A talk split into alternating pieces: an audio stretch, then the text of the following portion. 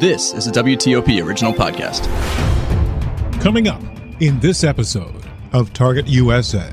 The situation in Sudan has been worsening by the day. Diplomats and NGOs are aware of what's happening in Sudan. But in terms of actually being on the ground to deliver services, nothing has happened other than the flight of the international community. Jok Madok Jok, a Sudanese professor of anthropology at Syracuse University. Right now, hospitals are uh, completely rendered useless. The paramilitary group that's fighting the Sudanese military has actually kidnapped surgeons to keep them in their camps to treat their wounded. In the meantime, hundreds are dead, thousands are wounded. We are told that bodies are on the streets in Khartoum as we speak. And there appears to be no end in sight to the conflict. Coming up on this episode of Target USA, the National Security Podcast. From WTOP in Washington, D.C., this is Target USA. Russia could render huge harm to this country. North Korea's secret missile capable of reaching the whole of the United States. Dangerous terrorist. DC is repeatedly mentioned as someplace they would like to seek an attack. Cyber criminal. Decryption successful. America has a target on its back. And on this program, we investigate the threats, the people behind them, the agencies fighting them, and the impact on you. This is Target USA, the National Security Podcast. I'm JJ Green.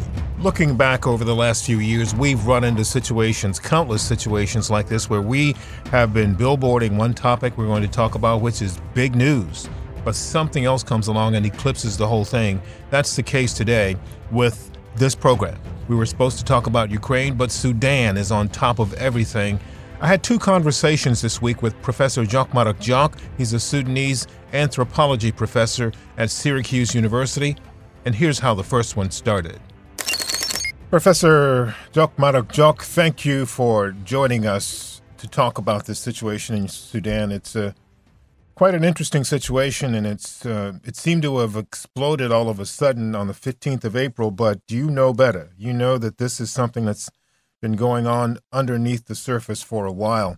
So, um, would you tell us just briefly, give us a debrief, uh, a brief history of where this came from? Certainly. Uh, before we talk about the, the current dynamics, uh, it's important for people to know that this has been uh, long coming and it's been long in the making. Part of it is that the two parties in, at war now the Rapid Support Force, which is the paramilitary, and the Sudan Armed Forces are essentially in the sense that the Sudan army under former dictator al-Bashir built the RSF as a way to outsource murder and mayhem and genocide in far-flung areas of Sudan, including Darfur particularly but other areas. So, in recent months, there has been talk of trying to transfer power from the military, which they took in 2020, transfer power to a civilian government by merging the two sides. The terms of the merger, which meant the RSF would have to be co opted integrated into the National Army of Sudan did not go very well with the leaders of the RSF because they felt that this was going to simply disarm them and render them uh, powerless. So they decided the, uh, the, the terms of the integration of the paramilitaries into the national army were not favorable to them. And they started a war in Sudan. That is essentially what is going on. But it's almost to say that if you make a monster and you think that you can keep the monster in a box, uh, there is bound to be a day when the monster splits out of the box and will be very difficult to contain. That's exactly what has happened today. As we stand now, what is the situation there? I heard um, some earlier reports that hundreds of people have been killed, more than 400 people have been killed, and thousands have been injured. What's the current situation? The current situation is a situation that nobody in Sudan, in Khartoum particularly, would have ever fathomed because the Sudan government and the elite of Sudan, the people in the political parties, the people in the in the military, had in a sense taken a, a respite from history. All the things that were happening in the peripheries, in Darfur, in Nuba, in southern Blue Nile, in the South Sudan before independence, are now happening in Khartoum, and they are absolutely shocked. So, what is going on is fighting, incessant daily fighting between the RSF and the armed forces of Sudan, which now means that ordinary homes are being looted by the RSF. Uh, the international community, as it were, is fleeing the country, a massive exodus, very difficult sight to see, where all the diplomats and the UN mission are all fleeing Khartoum right now, heading to Port Sudan, hoping to be evacuated by their countries. Nobody, none of them is thinking about so what happens to the Sudanese? The international community was in Sudan and now they are fleeing. Nobody's thinking about what about the staff that used to work for us? What about the people who used to guard our compounds? What about the maids who used to cook for us? What do we do? What do the Sudanese, ordinary Sudanese, do as the international community is exiting Sudan now in a massive, spectacular exodus? This is what is going on now. As far as the Sudanese themselves, people are holed up in their homes, no water, no electricity, the internet and the and the and the phone uh, connection is going down day by day. Very soon they will be without contact with the outside world. Very soon they will have no food, they will have no water. Medical facilities, up to 40 major hospitals in, in Khartoum today are closed because they have been robbed, they have been attacked.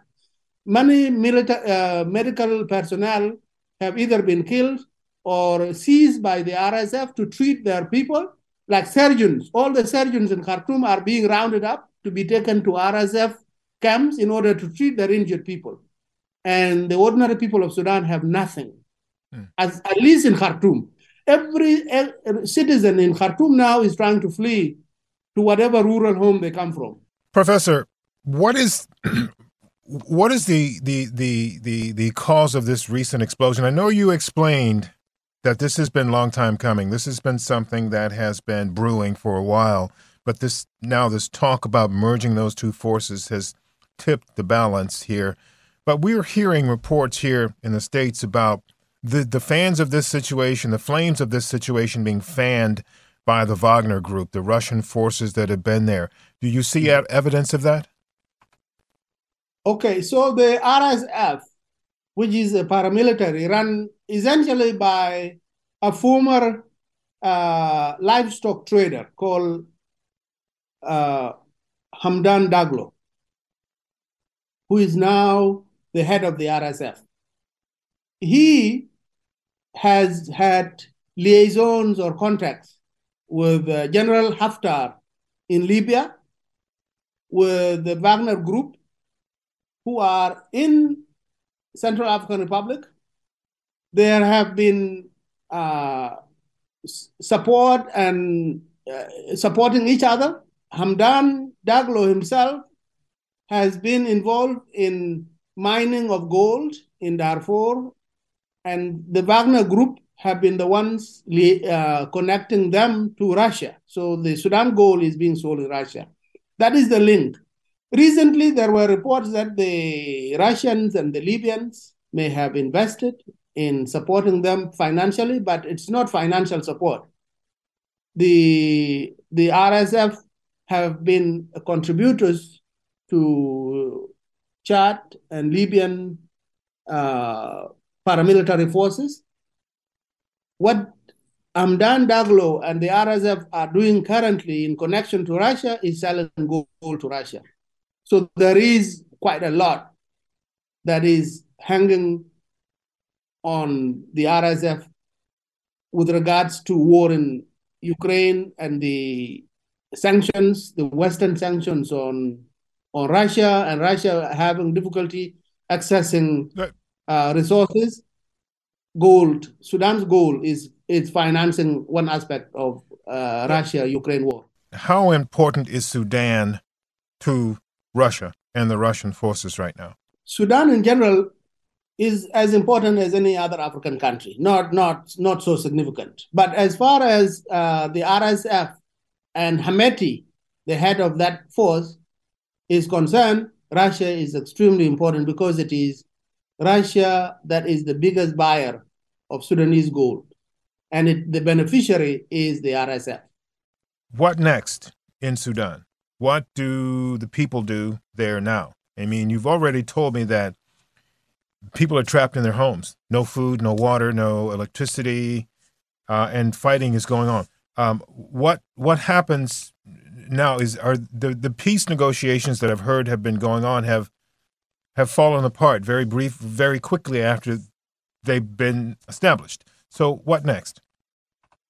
Yeah, the big the most important thing is that the, the whole region of the Horn of Africa and East Africa are watching this with a great deal of concern because the Sudan falling apart is extremely bad for the whole region, particularly South Sudan, which is to the south, Ethiopia to the east, Eritrea, and uh, and across the Red Sea to U- United Arab Emirates, Saudi Arabia, Yemen, and the the Houthi war there, uh, backed by Saudi Arabia and United States. All of it is uh, linking to this war, and it's important that Sudan gets stabilized as quickly as possible. And anybody who is thinking that we should wait it out until somebody wins are simply uh, uh, uh, waiting for the ordinary Sudanese people to perish. And I think in, as as soon as possible, the African Union, the IGAD, uh, the European Union, the United Nations should all put their heads together to see the quickest possible way to appeal to the passions of these two leaders, Al Burhan on on top of the army and Dagalo on top of the RSF, uh, should sit down and at least to begin with to find corridors or passage for people who need to flee and for people who need to bring humanitarian aid into Sudan, at least to keep people safe for the time being, and then after that talk about possibility of a, a ceasefire. I mean, uh, of a of a negotiated settlement to bring Sudan back from this uh, terrible situation to a situation where people can talk peace, people can talk about democratic transitions, the RSF and the Sudan, Sudan army can be merged, and uh, uh, the citizens of Sudan being allowed to select their leaders going forward. And this is the second conversation that I had with Professor Jok Madok This one took place on Tuesday, the 25th of April, and this came as we had learned about a ceasefire taking hold there. Uh, it's it's working, yes, in a very limited way. Uh, it has opened a few corridors, a few passageways for uh, some people to leave the city of Khartoum and the nearby towns, heading either north uh, or going south and then east to Port Sudan. So yeah, in a in a sense, it is working, uh, but it has not stopped uh, the shooting in Khartoum. Right now, uh, there is still a lot of artillery sound. There is a lot of, still a lot of hurdles along the way. I spoke to people who left uh, the city center in Khartoum. Khartoum is a, it's a tripartite city. the three towns divided by the confluence of the Nile. So people leaving the city center, downtown Khartoum, to head north to Wadi Saidna, which is uh, a military base there that they hope uh, can be of use to them to leave the country. Uh, take a long time. A distance, a, a, a, trip of 15 minutes is now taking three hours because they have to evade uh, checkpoints. Uh, active fighting is going on still in Khartoum. So mm. it's a, it's good news that there is some lull in fighting uh, but it's not enough. So, has this ceasefire assisted in any way at all the problem that people have had with communications? Not at all. In, in fact, communication has uh, worsened. Uh, one of the main uh, telecom uh, companies uh, uh, called Sudani is is shut. the bridges are shut, so movement is still restricted. internet is getting a little bit restricted. so no, communication has been one of the things that people feared that if it got lost, uh, the world will no longer bear witness to what is going on there, especially since a lot of international members of international community, uh, such as diplomats and UN agencies, are leaving the country. Uh, and so it will be very difficult to keep track of what is going on if should the communication system be shut entirely. What is necessary to turn this ceasefire into something more um, productive, more long term? I think it is primarily depending on the will of the two generals who are fighting, uh, General uh, Hameti and General Burhan. Uh, are uh, they have agreed to allow this 72-hour uh, ceasefire to take place, but they have not ratcheted down the level of acrimony between the two of them. You are still hearing military generals. In fact, one of the major issues with this ceasefire is that the two top generals may have agreed it, but the field commanders may not uh, adhere to it, uh, especially on the side of the RSF, but also on the side of the Sudan Armed Forces. I just listened to a general saying that um, they will defeat the RSF, no question about it. So, but when when when military victory is what is being put forth as the only solution, I think the room for any kind of ceasefire is narrowed. What should be put forth in terms of solutions? No, I think uh, the, the, the most important thing at the moment is to ensure that the people of Sudan are assisted to weather this uh, horrible situation uh, where people are holed up in homes without food and with no water and there's no electricity and there's no fuel for generators. So I think humanitarian uh, efforts uh, need to be uh, increased just to ensure that people are alive. And then after that, uh, think about how to broker a kind of a political deal between these generals. You said to me when we spoke before that the Westerners or the foreigners were hastily leaving Khartoum and I suppose other parts of Sudan as well. And the message that it sends to Sudanese people can't be good in that all of these people are leaving, but they're not doing anything to help Sudan mm-hmm. fix the issue.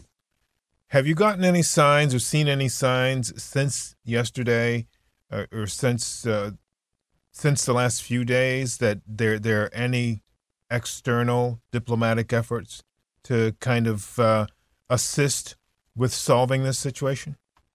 I have seen communication uh, going on, uh, especially uh, with U.S. Uh, Secretary of State Blinken making these gestures, overtures to the Sudanese leaders that this can only be be resolved by talking.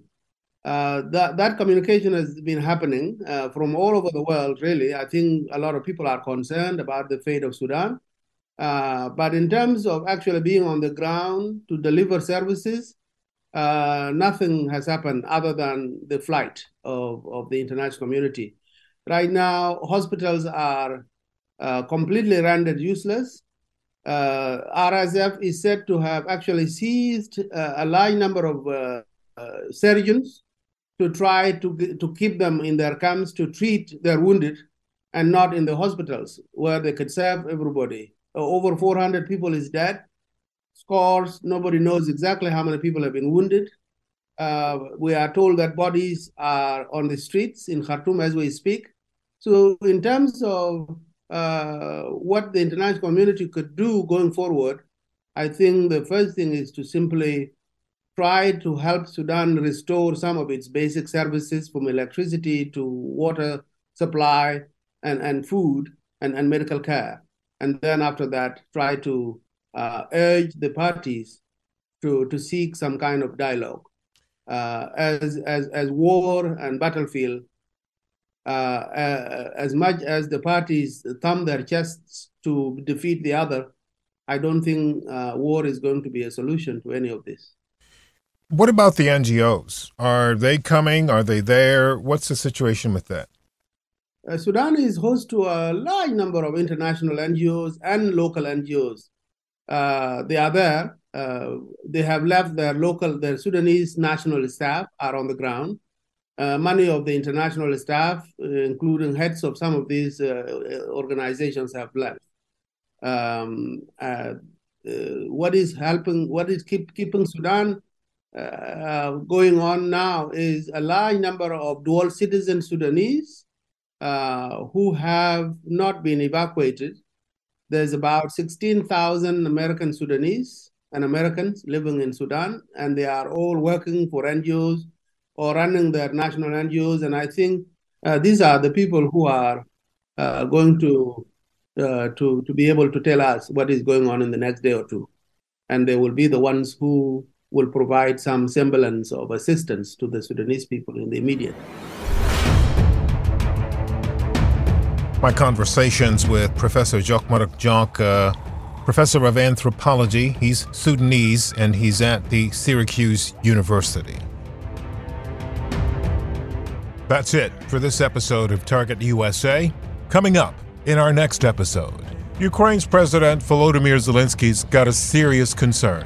Politically, for him, it's very difficult because anything less than driving Russians out will be politically dangerous for him. Stephen Erlanger is based in Brussels. He's the New York Times chief diplomatic correspondent. There's just nervousness, particularly in political Europe as the war goes on. He says the political hand wringing is about more than just the fighting. How long it will go on, how much it will end up costing, where it will end up, what happens to prices, um, what happens to food prices, and what happens to their leadership. That's coming up on the next episode of Target USA.